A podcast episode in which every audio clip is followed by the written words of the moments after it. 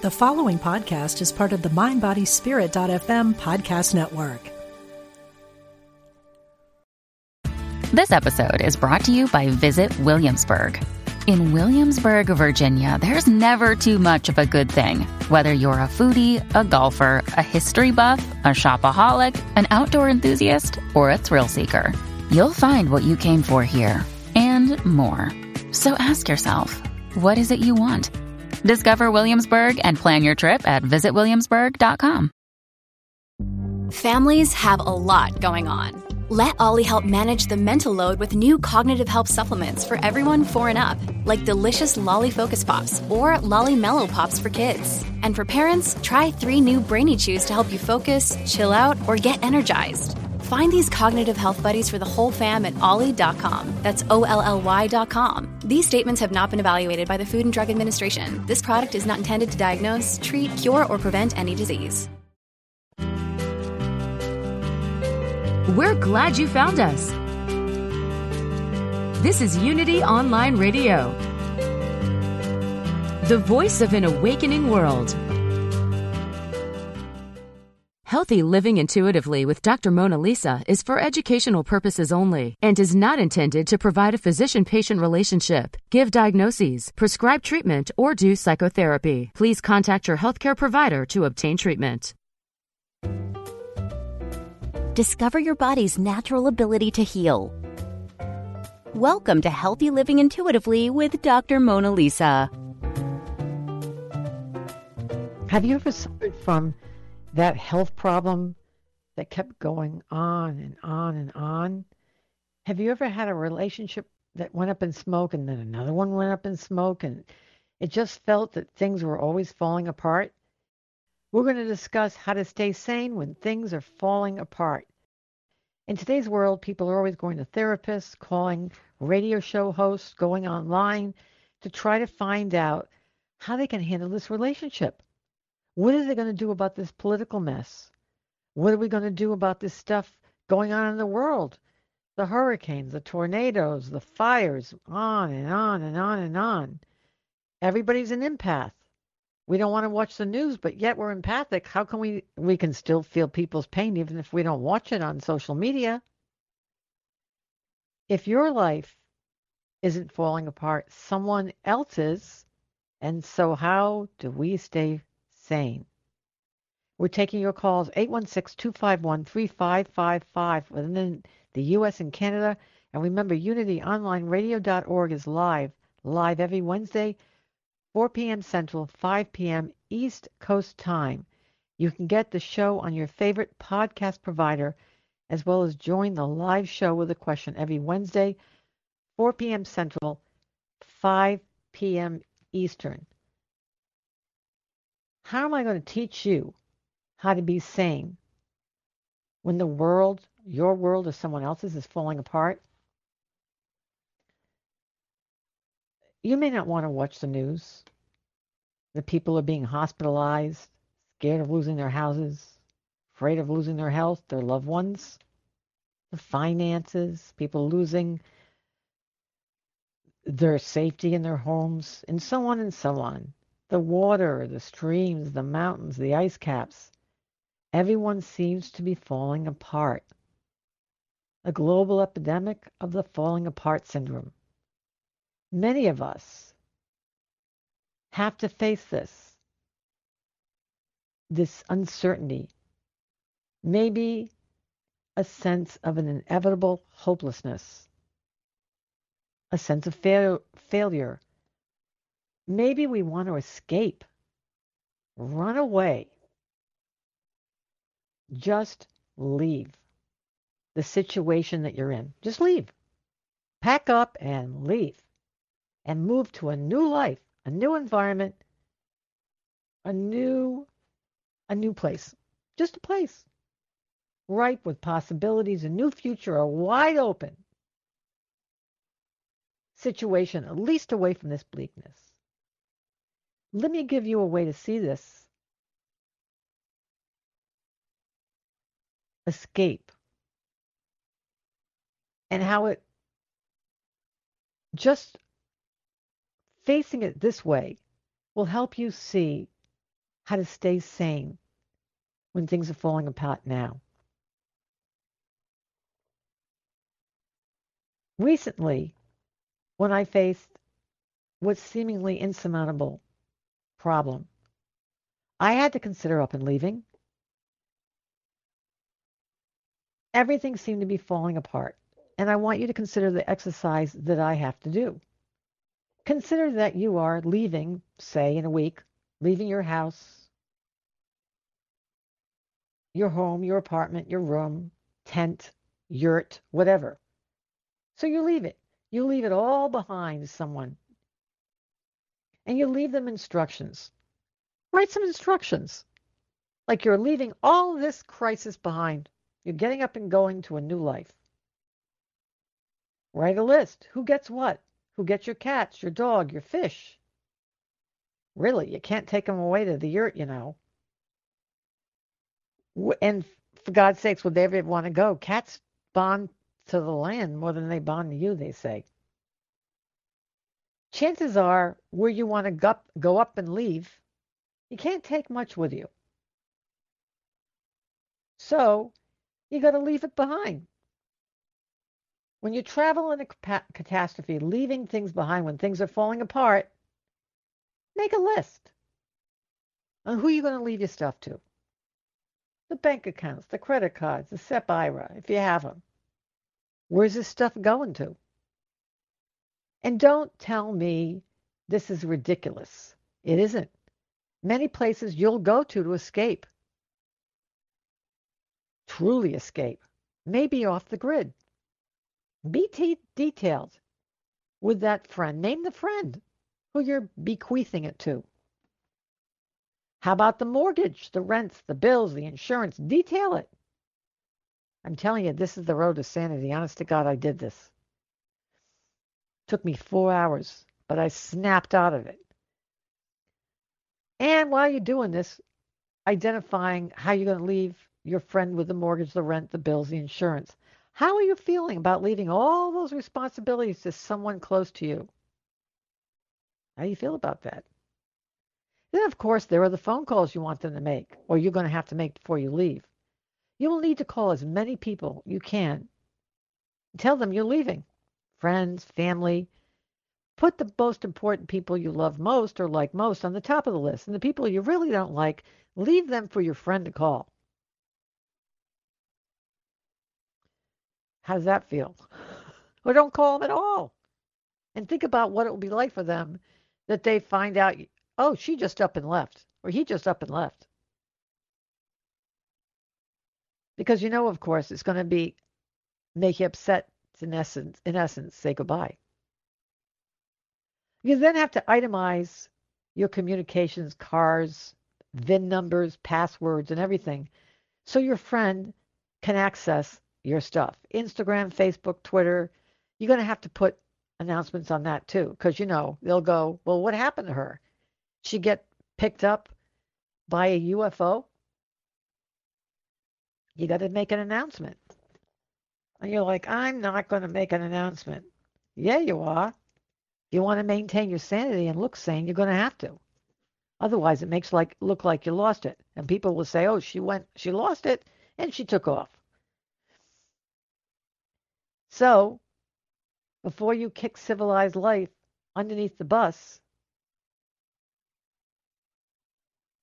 and go off the grid, say goodbye formally.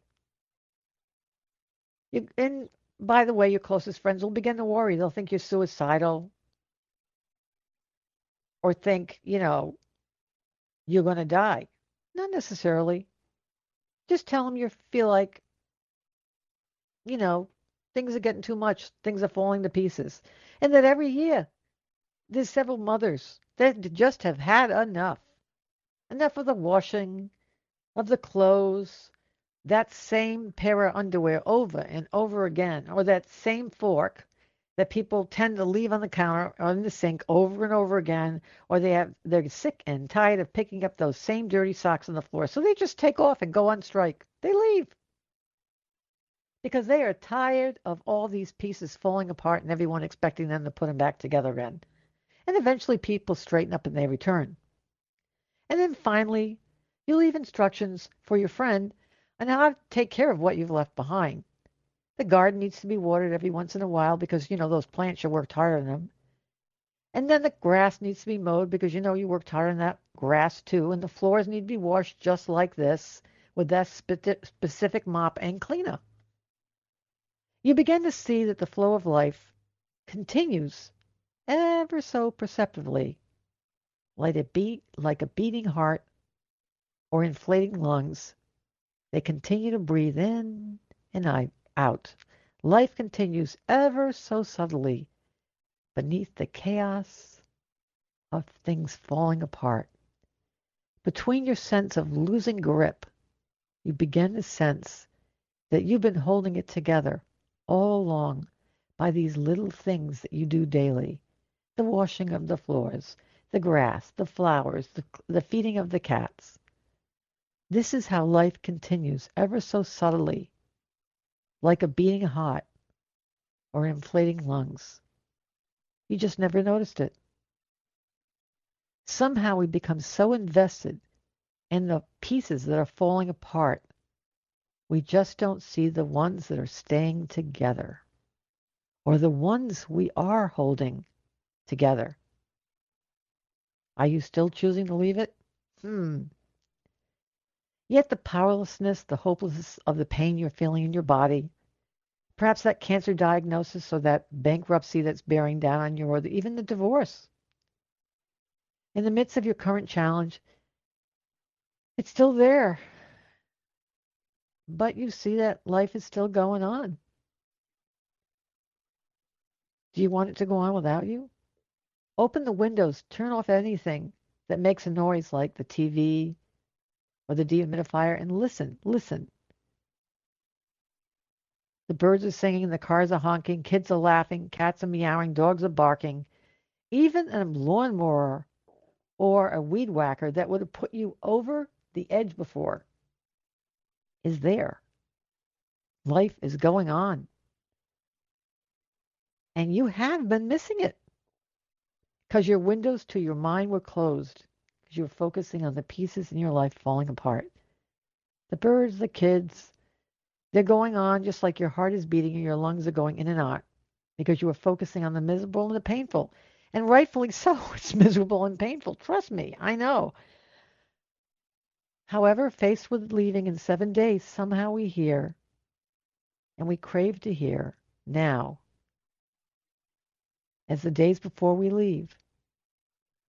The birds, the kids, the cars. We want to hear those pieces of life that aren't falling apart. And finally, how do you leave? How do you leave your home? In what condition do you leave it? Finally, all behind to stay sane when things are falling apart? Do you put all the dishes away? Is the bed made? Do you put all your dirty clothes, get them washed before you leave? Someone, some, some of your friends are going to have to pick up that mess.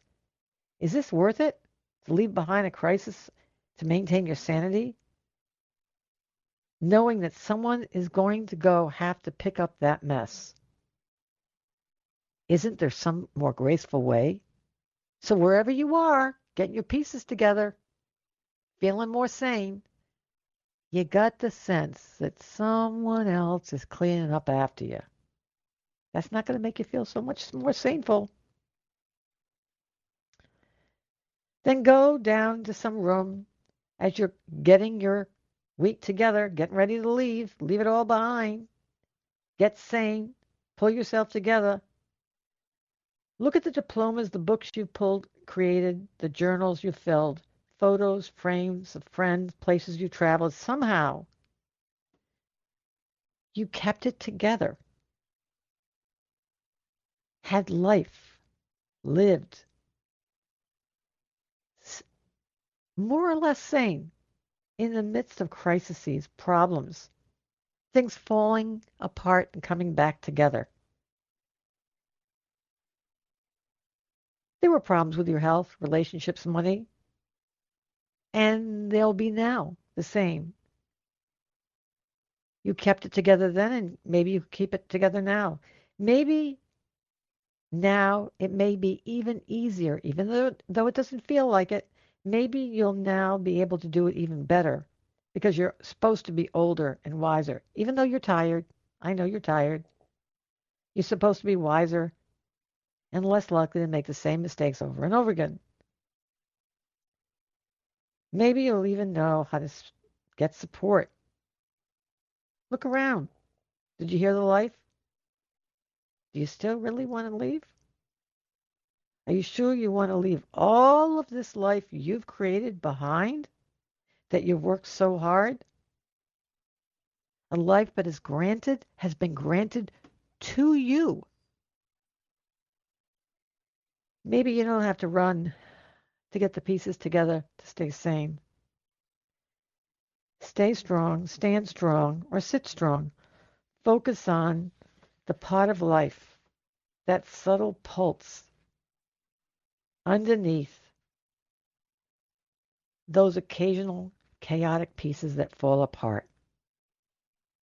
Underneath is that constant flow of life that will keep you sane. I'm Dr. Mona Lisa, and we're talking about how to stay sane when things are falling apart. If you want to know more about the solutions to today's show, you can go to my Facebook, Dr. Mona Lisa, Instagram, Dr. Mona Lisa 1, or Twitter, Dr. Mona Lisa 2. We will go to Amy, line 1. I'm Dr. Mona Lisa. How can I be of help? You are on the air. Hi, Dr. Mona Lisa. Um, I'm nervous now that I'm on the phone with you. so I have a question in regard to sort of what you're talking about. Um, I've ended a relationship in the midst of COVID because we just cannot seem to agree on how to live in these times. Um, but I say I ended it, but we stay connected and in it, though we're living separately. And I've just found in the last two years that about every two weeks I just crash and I'm afraid that I'm sick and I'm just exhausted and I sleep for days and it seems like my energy just gets depleted very quickly around other people. Um and i just don't know like is there something medically wrong with me or is that just a side effect of the kind of craziness of the world today? You know i don't know why could be what's going on with me now. I'm taken to watching grey's anatomy. Mm. and probably because i'm like cristina yang i was i am an md phd and I was like that in the surgery program, always reading, reading, very high, intense. But there was one surgery she did where she took a heart out and she was going to fix it and then put it back into the person, but she couldn't. Mm-hmm. So she stuck with his heart in the box. So she has to figure out these projects she wants to do, and she's supposed to keep this heart in a box company, keep it alive. Heart in the box, heart in the box, heart in the box. And so the chief comes in and she says, I'm trying to think of these projects that I want to do. He says, What's the matter with you? You've got something right here in front of you. You've got a heart in the box. And that doesn't help you find out what you want to do. And he walks away and he laughs at her. And she thinks he's nuts. Think about it heart in the box. Amy, you're 49. You're at a time when the hormones are leaving, going down your frontal lobe, which makes you raw emotionally, spiritually, and intuitively. You no longer can keep your feelings, intuition, and spirituality, spirituality at bay. You're like a raw nerve. You're like a big heart. And now the pandemic has made you a heart in the box. Are you following me? yeah. Cristina Yang's heart had to be kept alive by all these lines. And when you're in the intensive care unit, you have all these lines that keep you alive. I know I was in the ICU for two and a half weeks. We're not going to talk about it. I actually was on a ventilator. I, for a while, thought I was on a pirate ship. so much when I was in Arizona, I uh, kept asking the nurses, Was Arizona ever underwater? Because I keep seeing pirates. they keep looking at me. Dr. Schultz? Anywho, I got better. Say the least. When you're shut in like that, in a box, you get disoriented. Whenever we're trapped, it releases cortisol, a stress hormone. We all know this because it actually can change our, can change our digestive tract and increase our chance toward ulcers.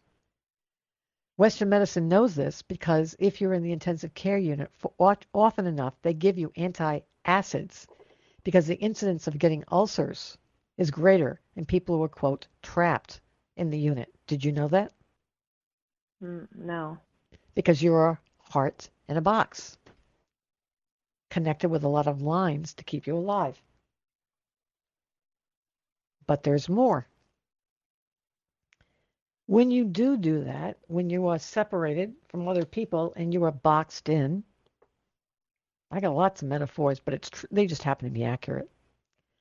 You get a delirium. You get a delirium, which is a confusional state. It actually alters your brain chemistry. It disrupts your perception of time, date, place, and sense of self.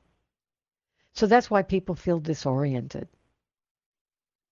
And if you're disoriented, you can imagine your capacity to relate to others. Sometimes it actually exaggerates your tendency.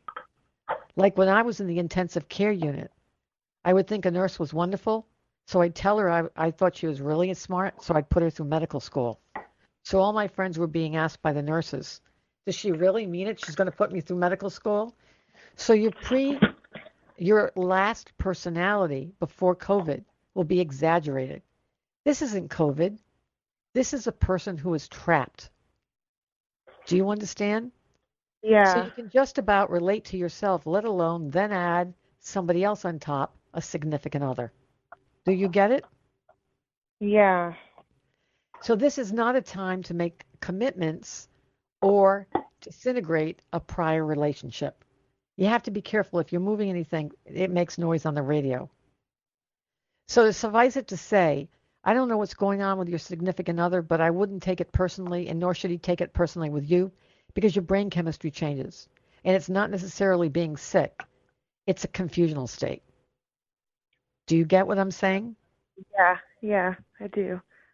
Um, when I look at you, I see that your partner sees things in the world very differently from you. They're they're a person that doesn't plan, doesn't organize, runs through life like the seat of their pants. And that's not like you. You seem to be much more contained, much more nervous. And this situation has exaggerated that. And so as a result, you want to be boxed in. You prefer it because it dovetails with your anxiety, where your partner tends to minimize or put out of mind any perceived threat. And those two things seem seemingly way out of whack with each other. However, he neutralizes your anxiety, and you neutralize, under better circumstances, his devil may care attitude. What is your partner's personality like? It's actually the opposite. He is frantically afraid and been in isolation since the beginning. So it's just the opposite. Yeah. And your devil may care pushing throwing sheep to the wind. Not exactly that. No, I'm I'm kind of more of a middle ground. I just don't live in fear. Um I just that I just feel like I'm being choked by the fear, which he says is not fear, it's just information, but he is obsessively reading and listening and talking about every risk factor in the world. This is a time when you have to see that this is just another thing. That Yeah. before COVID, there was something else that everybody was terrified of. Yeah. In the 70s and 60s, you know what it was? It was herpes. you go ahead and laugh like a lunatic. It isn't funny. Everybody was scared of herpes. Did you know that? No. And then in the 80s, it's not so funny. It was AIDS. Yeah. AIDS. Yeah. And then in the 90s, it was autism. Are you following me? Yeah. yeah. Each one of these things argues toward us cooperating and learning to get along. I look at your head. I don't care what you say, Vicky. I think you're a nervous thing. Hold on one second. you say you are um, no, I'm Amy. I'm sorry. Yeah, Amy I am 49. a little anxious, but Oh, wait, no, hold on. You're ner- I see nervousness. I wonder whether thoughts go around and around and around in your head. I look at your neck. I look at your thyroid. I don't know what kind of oil's going on in your house. If it's patchouli, there's a lot of ar- aromatic kind of stuff going on. We're going to go to break in a second, so I want you to come back.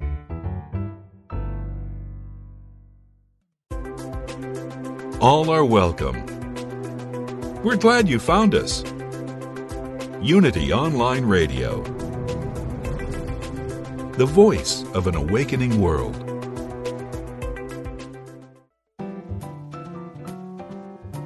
Welcome back to Healthy Living Intuitively with Dr. Mona Lisa. Welcome back. Today's show has been dedicated to how to stay sane when things are falling apart. We've learned a variety of ways in which we can feel the pulse of life continuing when things around us feel like they're dying. We'll go back to Amy. Amy, are you there? Well, Amy's on hold. Amy, are you there? I am. I look at your neck. I look at your heart. I look at your left lung, right lung. I can't figure out if you inhale something, you smoke something, you're in an environment where there's smoke. I just see that there's something different about your lung fields. I look at your esophagus, stomach, liver, gallbladder, colon, and rectal areas. I wonder if a woman in your family has had issues with their left chest wall, issues that tend to be estrogen sensitive. I wonder if this person has had mood problems that influence their capacity to be present for young people. I look at your esophagus, stomach, liver, gallbladder, colon, and rectal areas. I see an old red dotted pattern in your cervical, vaginal, urethral area. I can't figure out if this is due to an old virus, whether something was lost, something removed. My uterus was removed. You're not supposed to say anything. Oh. Dear God in heaven, you don't look like the type. Because that was where I was going to talk about hormones, but we're not going to even go. I look at the joints in your hands, wrists, elbows, shoulders, hips, knees, and ankles. I wonder if you crave carbohydrates, pasta, rice, bread, or sweets. And I wonder whether your insulin and blood sugar is very different from before you had that cervical, cervical vaginal urethral area. It really changed your body shape. I wonder whether that increased your chance toward nervousness, fatigue, dragginess, and a change in your sleep wakefulness cycle. Can you please tell me your health concerns? Uh, just that exactly what you just said at the end there. Like I just have a dragginess about me. I just I feel like I I do weigh more. I've gained weight. Okay, tell me what happened with your uterus. What Uh, happened? I was bleeding a lot, and I have a history of uterine cancer, and I'd gotten um, early stages of cervical cancer. okay, wait a minute. Wait a minute. Hold on. Okay, the cerv- let's start with cervix. Because I saw a red dotted pattern in the cervix vagina area, and I wondered if there was a problem with a virus. How old were you when you had the cervical thing? Uh, the first time I had it a couple of times. The first time was when I was 21, and then again when I was about 46. Did they say that it was related to a virus? They did not say. But they said it was cancerous eventually. Yeah. And then after that, what happened with your uterus? You got heavy bleeding? Uh, yeah, I just was having like heavy bleeding, so he just recommended that they take my uterus out, which At I what did age? not really want to do. At what At age? 40, 47. How tall were you and how much did you weigh before that? Um, I am five eight, and I weighed probably 150. And then after now, how much do you weigh? I, I weigh 167. So you felt like somebody who, before this, before the hysterectomy, before that event, felt like a strawberry blonde who was somewhat svelte. And then after that, it really changed your body metabolism. Is that correct? Yes, I think so. Mhm. What is your skin like?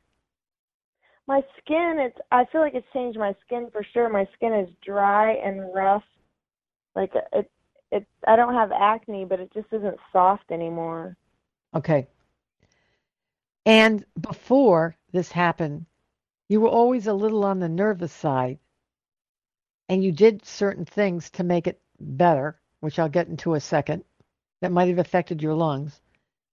But then after you had the hysterectomy, it got much worse. And as a result, you might have medicated the nervousness because of changes of progesterone with either carbohydrates or something you drank or smoked. Have you ever smoked something? Well, I mean, I've smoked yeah. That's it. The the mm, I've smoked mm. How much have you smoked mm? Well, I ha- I don't smoke much anymore because I started having major panic attacks when I would smoke. It was doing the opposite. Oh, how long did it make you calm? It made me calm for years, Right.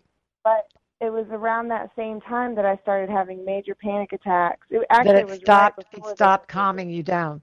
So you did smoke. How many years did you smoke uh, marijuana? Uh, I probably well, I smoked when I had cancer, which was 29 years ago, and then I didn't smoke again until about 2008 or nine. You have to be very careful of your lungs. There's something Okay. about your lungs that you just have to keep checking them with a primary care doctor.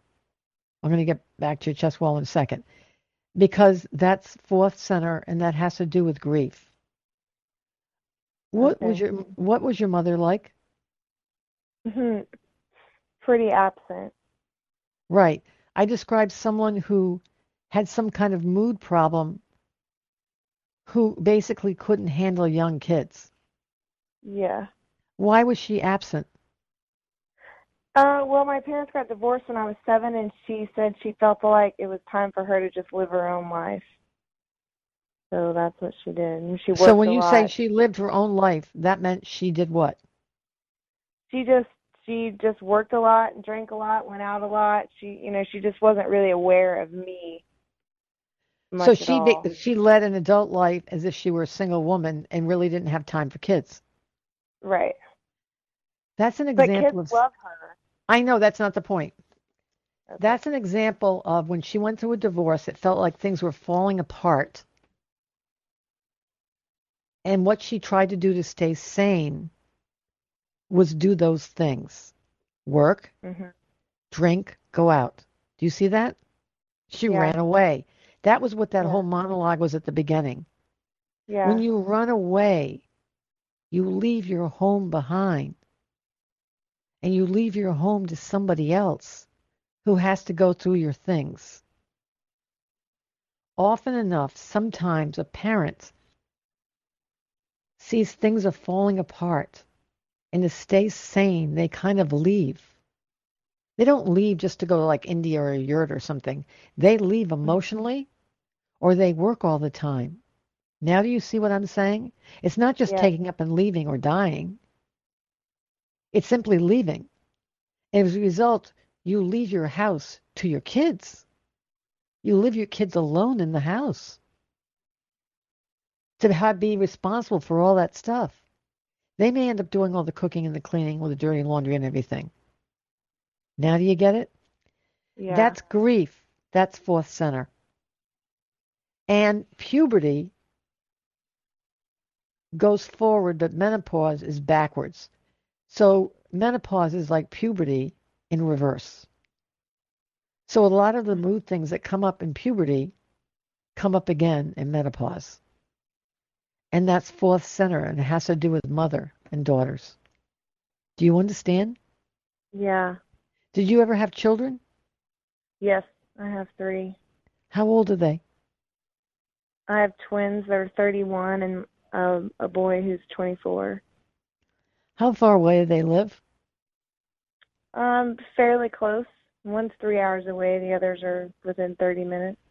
Did you divorce their father? I did. How old were they when they divorced? You divorced their father. Well, the girls that I had them when I was in high school, um, and Drew was actually seven when his dad and I got divorced. Did he stay with you or did he live with his father? He stayed with me at first, and then he lived with his father, and then he came back and lived with me. How long did he live with his father? What ages? He lived with him um, from third grade to junior high. Did that bother you? It drove, yeah, it drove me crazy, but it's what he wanted, so I thought I had to let him do it. Did that remind you of what was going on when you were growing up? Uh, y- yeah, in a lot of ways, of course. I mean, I hated letting him go. I didn't want him to think I didn't want him at, at all. That's a big deal. hmm And now you're so young. You're so young at 49. And your kids don't seem to be near you. I can't see them. I I do feel a distance with my kids, which is interesting, and I feel like I'm going through. It's and this is such an interesting conversation because I do feel like I'm in some kind of grieving process for myself. That's on your in some way. chest. That's in your chest. And I don't know why that is because I couldn't even see your kids. It didn't feel like you had kids. That's an Wow. important thing because now that you're a heart in a box, now with all the busyness of life taken away from you, you can your feelings of grief can come to the surface. Yeah. And a lot of people don't realize that sometimes because of the pandemic, they're shut in with their partner. And because they're isolated with their emotions, like what you're experiencing, sometimes it's really hard on the person. Not to mention they're going through their thing. Right. So that's a problem. And suffice it to say, that feels like all of that, not to mention a violation that went on in your pelvis with the cervix and the uterus, that trauma there, all Mhm. lays down for problems with panic and anxiety. You know what I mean by trauma, right? Yeah. What Mhm. happened? I it was I was just awful. Let me say it another way. There's a woman named Gloria Bachmann. She talks about people who've had physical tragedy. That the memory doesn't just get laid down in your brain, it also influences the tissue, the immune system locally, in the tissue of the vagina, the cervix, and the uterus. Are you following me? Yeah. So I don't know what happened, and it's good that you're not talking about it, but you have to have somebody debrief you. One of the things, and I, t- I mean, I'll tell you what I mean by debrief. One of the things they do to help a person with PTSD is after they've had that in the service, when they come back, they talk about it for a short period of time before they re enter society. And the reason they do that is because they're less likely to progress into a real problem with trauma Mhm. and panic and stuff. If the person already had a problem with anxiety, it can make it worse.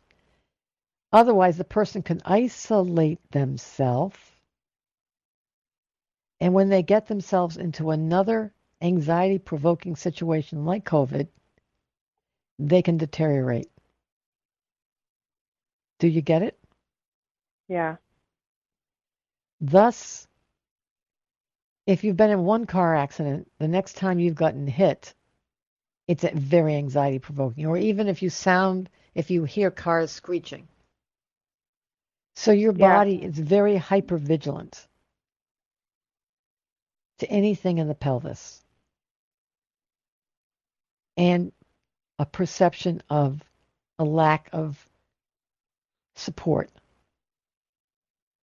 Not to mention the fact that changes in estrogen and progesterone make you raw and make the last ways in which you handle this less available. So, this is a time to not use, I'm glad, um, cannabis because it can make you paranoid in your particular case. And so can, in some cases, people with your problem, bioidentical progesterone can make a person very paranoid. Are you following me? Yeah. And in some people, bioidentical estrogen can make them extremely depressed. So, in this situation, you might want to talk to someone about taking serotonin, 5-HTP, um, rhodiola, or even some other types. Not to mention DHA, 1,000 milligrams three times a day, um, or other supplements. But also work with somebody who knows how to work with people who've had trauma. Because a lot of people who've had trauma in the past, now the pandemic is putting them over the edge. And every decade, there'll be another tragedy that will put those people over the edge. I remember, it was, it's not funny, but it's funny. I remember, like, I can't remember when Lady Diana died. I think it was in the 80s. Mm, I think so. All I know is when she died, or sometime around that time, I think I was in the unit doing some kind of medical school or something. And everybody in the psych unit was regressing. They were really getting sick. And the reason why was they were traumatized. They were they were revisiting the trauma in their own life. Because many of them identified with Lady Diana that she felt her family didn't listen to her, that she felt vulnerable, she had an eating disorder, and so on and so on. Are you following me? Not to mention the fact that she felt betrayed by her family Yeah. without you understand. yes, and so I understand. It's like it's- hitting home so vividly. I'm sorry, say that again? It's hitting home for me so vividly. It's absolutely. I, So people will say, I think I, it's the COVID. It isn't. It's that each Mm-mm. time you're, they used to call it shell shocked. Shell shock in World War II literally was a blast injury to the brain, meaning that the vibration injured the nerves. However, we now know that people with years of PTSD, and it sounds like in your family, when your mother was, oh, I don't know, running away and leaving you with a home and a list, if you will. How old were you at that time? Seven. Yeah, nice, nice. Yeah. Um, without a babysitter. Well, my sister would be home sometimes, and we just, you know, Oh, and I- I would be babysitting a lot. Okay, but you were, I know you were seven. I feel very Yeah. convinced. So my point Yeah. is, is that in every era, there will be something that pushes you over the edge. It will be non-specific. There was Lady Diana. There'll be the pandemic, and then there'll be another one, and another one, and another one. And after World War II, it was shell shock. Now we know that people with PTSD, they have white matter changes, and they have a change in their amygdala that makes them prone to, wait for it, anxiety and irritability. And some women, rather than get angry and they're afraid they'll beat their kids or hit their kids or act out at their kids, they don't want to do that. So they go out and they drink. Mm-hmm. You understand? I do. How do you fix that? Well, that's you might want to consider going to DBT, D as in dog, B as in boy, T as in tomahawk, because at times noise will bother you because your temporal lobe is dominant. It's for noise and sight and sound. So if you're really stressed, if things feel like they're falling apart, the cats will scream, you'll like lose it. Those birds that are screaming outside, you'll yeah. hear like they're like be monster birds. that weed whacker that I taught was I I said earlier was like life. When you're about to lose it, it will feel like Satan. uh huh. A hundred percent. Yes. And it's like yeah. you'll think that it was designed to torture menopausal women. It's like it's really it's really unbelievable.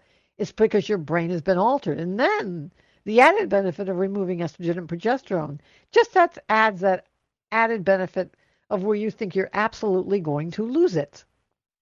So one of the things that help is really does DHA, a thousand milligrams, and to, okay. so do uh, some Chinese herbs like Rehmannia and others that are for liver fire rising. Really helpful. Okay. Liver fire rising. But the other thing are some mood stabilizers that Western medicine has. They can really help because you'll try very hard to not lose, you know, your nerve because you don't want to scream at a cat who's just right. asking for some friskies for the 19th time. No, Tammy. No, Tammy. No, Tammy. you want to scream. Yeah.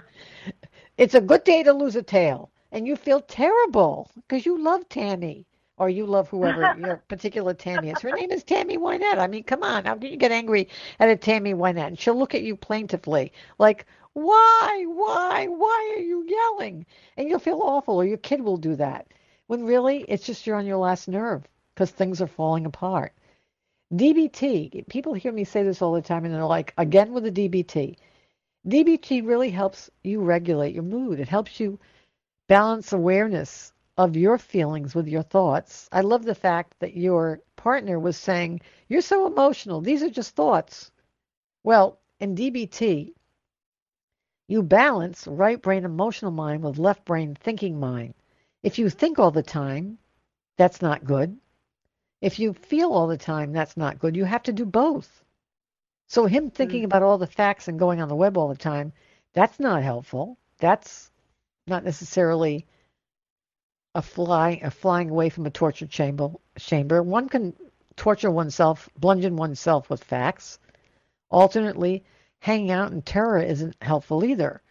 We need two, two, two parts of our brain at once balancing awareness of emotional mind and thinking mind. That's wise mind, it's based on Thich Nhat Hanh, mindfulness. And that you can get someone to teach you DBT. D as in dog, B as in boy, T as in tomahawk. You go to okay. www.behavioral, like behavior with A L uh-huh. on the end, behavioraltech, T-E-C-H dot com. Yes, it's been used for people with PTSD. It's been used for people with epilepsy, for God's sakes but it's also been used for people with bipolar 2 and a variety of personality disorders. It's also been used for people who who um, have suicidal thoughts and so on. So if it, it's used for many people who want to just feel like how to keep themselves together when things are falling apart. That can be very helpful. Okay. Um, how often do you go out of the house? I go out of the house often. I mean, I I pretty much live almost a normal life in that regard. I'm a professional wedding officiant, so I am officiating weddings and. Are you, you serious? Know, work. Yeah. Your business must be brisk. it's Is a little. It's crazy. It's either nothing or everyone's getting married in the next two weeks. You know, yes, they are because they've got to beat that uh, surge. Yeah, yeah. Wow. So you were an officiate. Yes. Interesting, right? And a premarital coach. You're a premarital coach, but yet you yes. can't handle your partner. You know that's very common. Yeah. The cobbler's yeah. children have no shoes. Often matchmakers cannot figure out how to have a partner. It does not surprise me. My mother used to put on weddings And I can tell you the things I used to see during a wedding would make your toes curl. I'm sure you've seen similar. No, you Yeah. understand? I once had to hid, hide myself upstairs while people were, during the wedding reception, taking the tables and throwing them against the wall.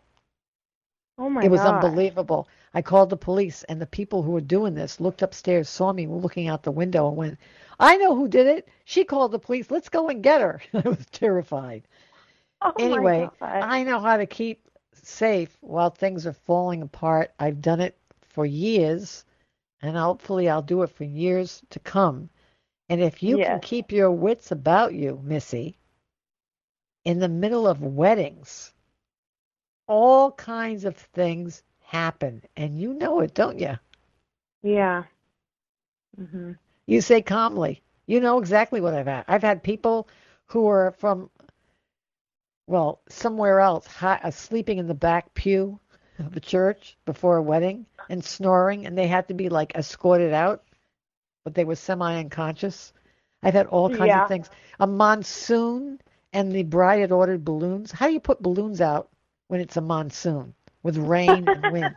No, I mean, I can't tell you. And these are things when you learn to keep pieces together. Yeah, it's amazing.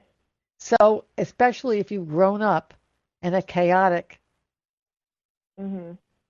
environment. So, of all the people who know how to keep pieces together, it be you. It is. I do. I just So- feel tired. No, I think that that is very interesting. And hopefully, you will find the love of your life. I suggest you get a matchmaker. If it's not your partner, I would give him notice. I would say, you know what? I am actively interviewing. I suggest we either go into Zoom counseling or I'm going to get a matchmaker. And I'm going to go to a cognitive behavioral therapy and I'm going to have her look at my thought patterns of what I think is a good partner because apparently I'm a little off in that department. And then I'm going to have mm-hmm. people be fixed with me and I'm going to look at my thought patterns of how I think about them. And if I keep saying they're not my type, I'm going to know that my type doesn't work for me. I'm going to work on my type. Good luck. You take it easy. Thank you wanna- so much. I want to thank you for welcoming me into your day. You've been listening to Healthy Living Intuitively. I'm Dr. Mona Lisa.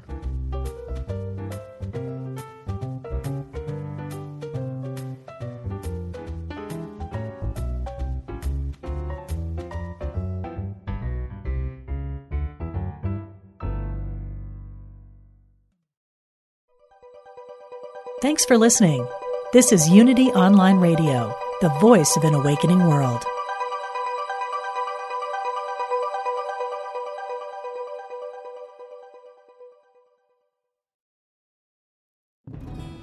Hello, I'm Dr. Steven Farmer, and I am an author, teacher, psychotherapist, and shamanic practitioner. On my podcast, Healing for Your Soul, I welcome some amazing guests and introduce you to some healing techniques like earth magic, working with nature and animals, and really getting to the heart of what is keeping you stuck. I want to help you deepen your spirituality and let go of blocks that are holding you back. Let me help you in this journey called life part of the mindbodyspirit.fm podcast network. Subscribe and follow wherever you get your podcasts so you don't miss an episode.